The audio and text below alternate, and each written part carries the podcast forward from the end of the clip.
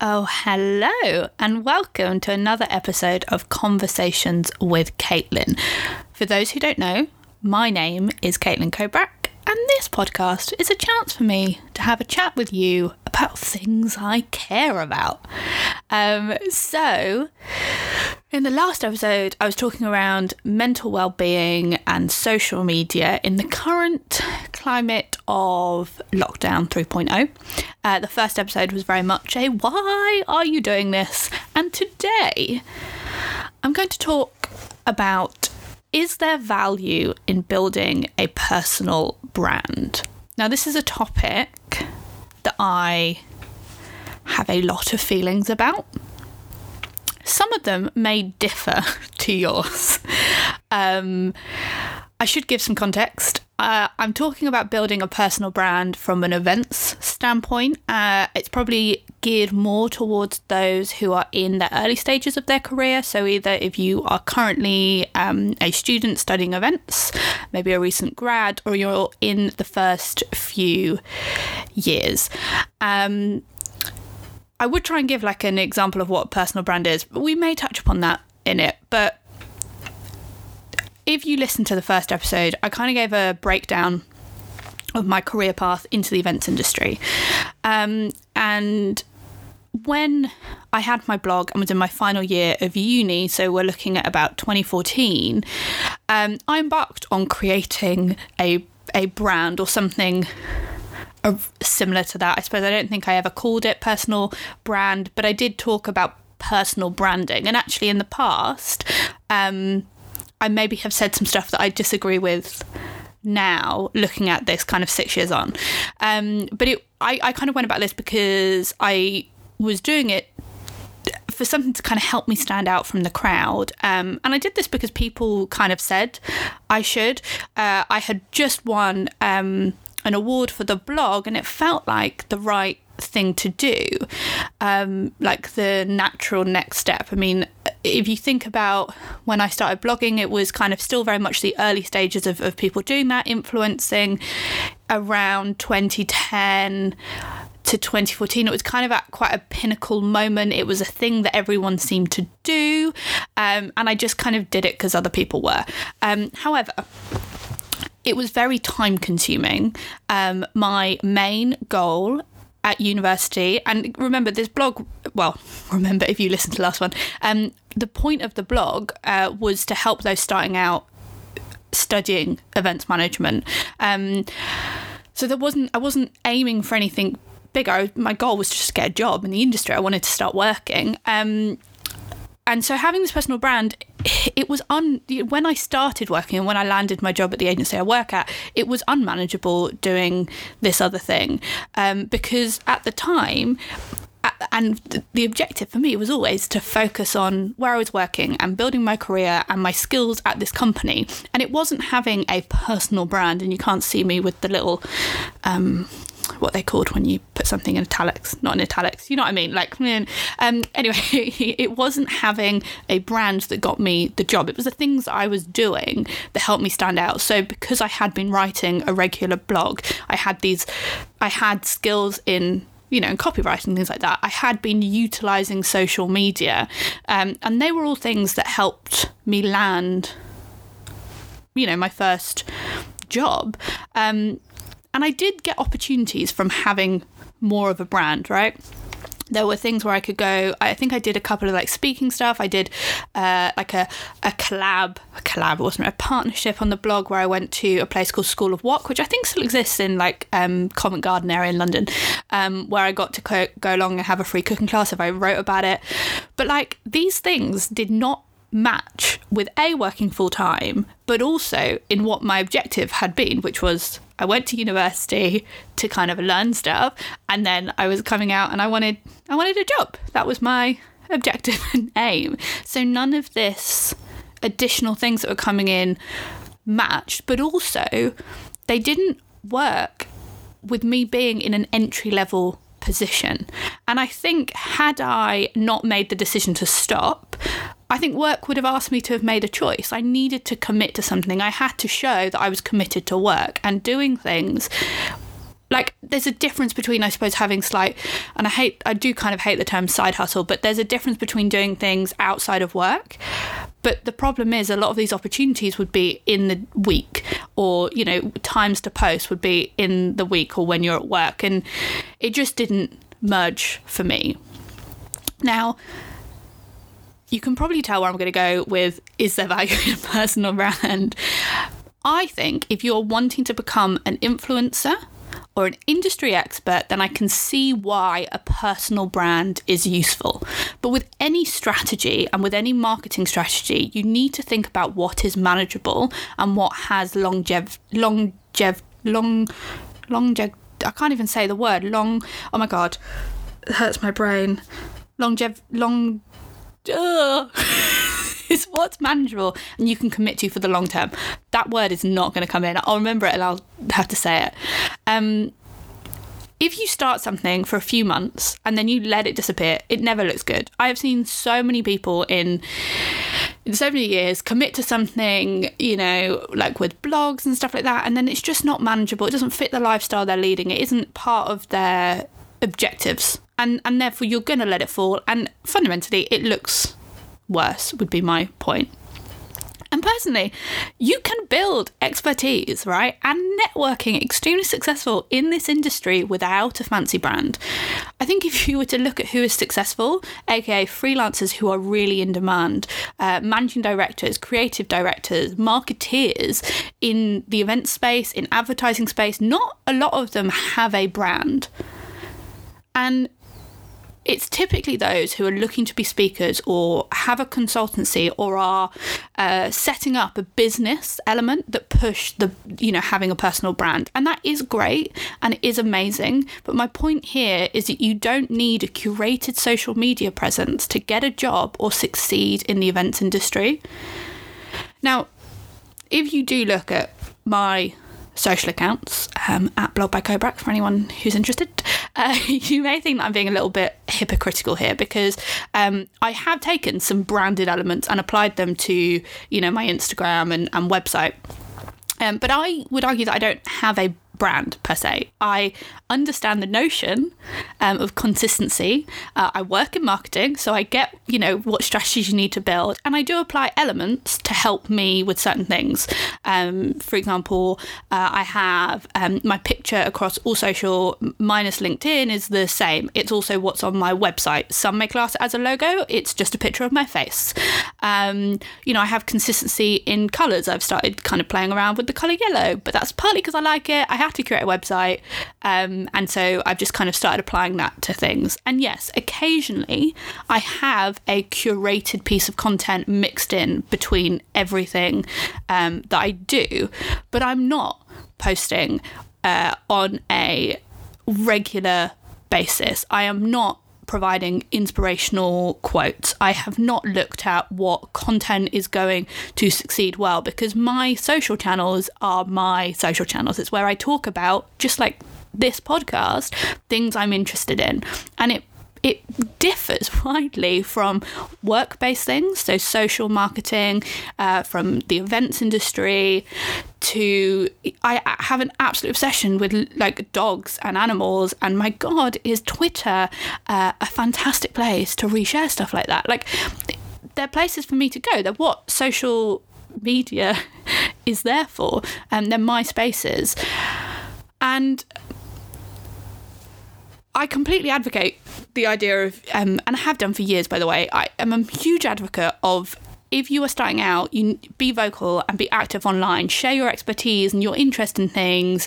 But I, I don't agree, and I hate seeing it, having a professional account and then a personal account uh, to do that, right? And the reason for this is because the events industry is a people's industry you spend intense periods of times with colleagues and peers on site.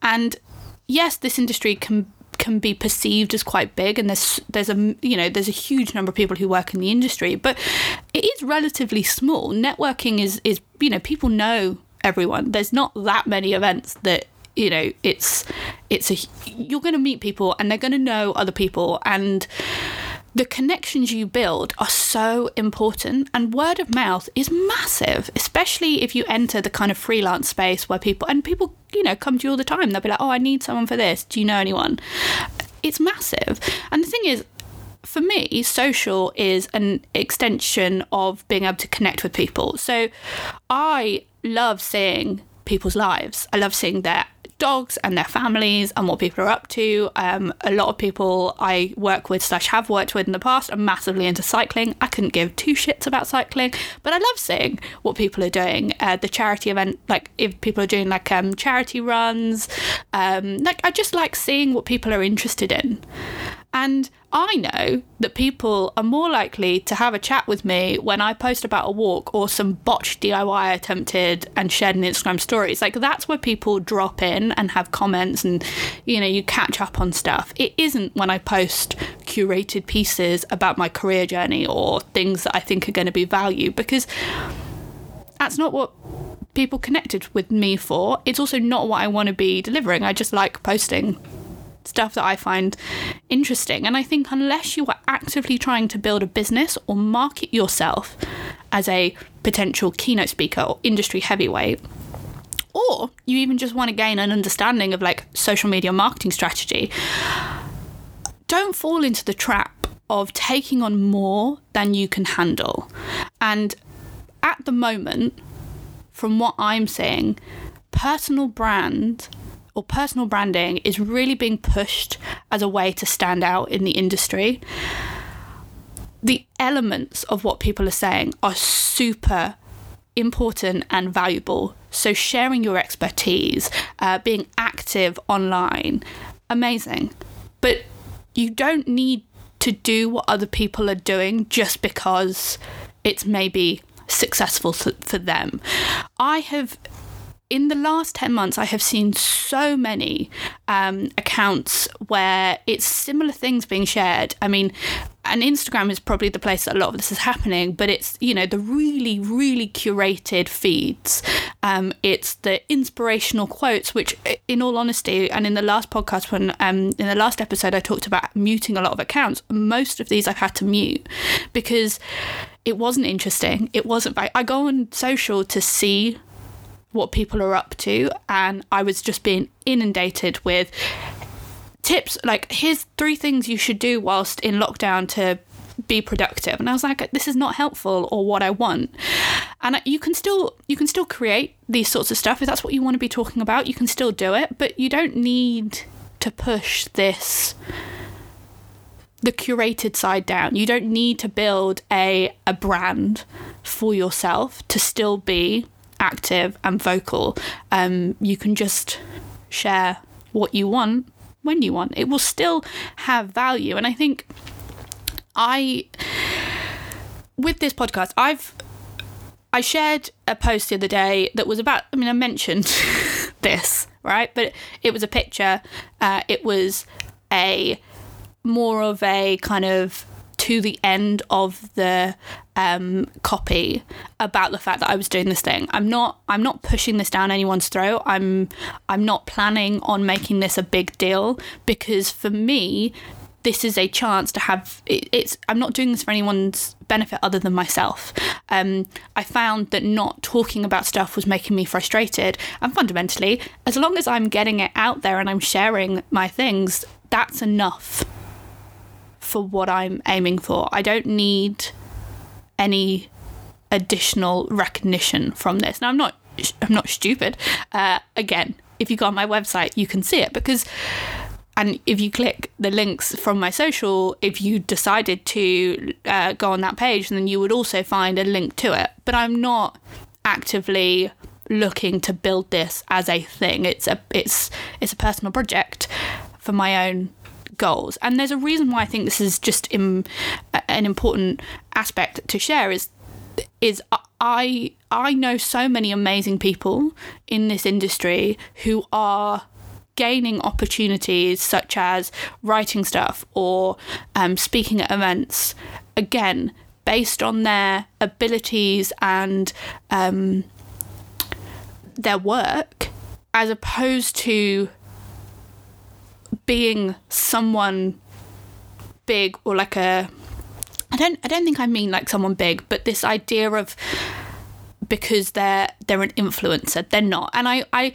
I think there are amazing amazing individuals uh, in our industry who are building a space where potentially um, the events industry is going to have in, traditional traditional they've not been around long enough to be traditional but have influencing as part of it. And i think if that's an area that you want to go to great. But i would say that you have to find a balance that will work for when you're starting in a job because it's really difficult to maintain a full-time job and a side oh a side hustle that's also full time and and having a brand becomes that. And it should be that you know you have to utilize the strategies and and uh, and steps that work. And it is a full time that's why you have people like me as social media managers as um, you know digital producers um, working in that space because it's a full time job to maintain it. Um, and that's why I kind of face this question of what's the value? What are you looking to get? Because if you're aiming to get a job in the industry, you can be vocal, you can be active online, but you don't need this this big uh, you know certain brand colors logos you know, the content bucket. You don't need to be posting every single day. I mean, consistency helps for sure. Like, but think about it. And I and I've seen people talk about this before. Find your your space, your channel. You don't need to do everything. But like, if you like using Instagram because you like chatting to your friends and showing pictures of, you know, what you've not been able to do this past year because of COVID, um, use that. Like if you've got dogs and you like sharing stuff, and just keep doing that. You can still connect with people who work in the events industry, and you can comment on those posts and you can engage in that way. But you don't need to. They don't need to come to your account and see that you've been sharing about all the events that you've done in the past, or that you're curating, um, you know, uh, content that is uh, informative. They don't need to see that unless you want to be doing that. In which case, fine. Um, you can you could use LinkedIn as a pl- and I uh, completely think this. If you want to be vocal and active online LinkedIn is an exceptionally good place to be if you want to be sharing your expertise and your knowledge. Or equally if you want to just engage with people who are doing that if you go on link if you spent time on LinkedIn commenting on others' posts, looking at you know people who work in companies that you're interested in, uh, connecting with them, and then engaging in the actual feed on LinkedIn, I think you will build yourself up to a point where your networking online is exponentially ahead of others. It doesn't you don't then you don't need to always be curate um creating or curating but creating your own content to be successful in this space. It's not the only way to get about doing this. And actually, I think the most successful people in the industry, and again, success is is completely um, independent. You you may view success as money. Um, I view success as people being happy and building uh, building to a position that they that they're getting the most out of it. And I I the biggest thing I think I learned when I started working at an agency and working on events that are annual is getting to work with people year after year from a freelance basis. These people are so busy because they're exceptionally good at their job, but there's also this amazing um, support group and friendship that's built from that. And that's really, I mean, we say it every time. I think anyone, if you're studying or you've studied in the past the events industry, when we talk about it being a people's industry, unfortunately, a lot of positions are not advertised because we have to rely on people so heavily when it comes to on site work that you will go back to the same people again and again. And word of mouth as your kind of um, as your your navigating tool is huge. It is massive. The amount of even in you know the six years I professionally been working in this industry since I graduated, the amount of people that will say, "Oh, Caitlin, do you know anyone for this role?" They're not actively putting it up on job websites. They're asking their network because it it saves so much time and often it's how you find brilliant brilliant event professionals. And that's not to say that, you know, no one who's not mentioned isn't brilliant, but it's just how this how, unfortunately, the industry kind of navigates employment. Now, that might change in this coming year because of everything that's happened with COVID, but my main point here, and really the only thing I'm saying, is having a personal brand can be valuable if if you're doing it for a very particular particular reason. However, you do not need to commit to something as intense as creating a brand to succeed. So take what you will with this. I think this has definitely been the longest of mine so far. As I said, I'm very passionate about this topic. You may not agree with everything I've said, but again, this is a conversation. So please do come back to me with what you think. Um, let's have a chat. Uh, you can find me at blog by Kobrak on uh, Instagram and Twitter, um, or you can visit my website kobrak.co.uk and I shall see you guys next time. Okay, bye.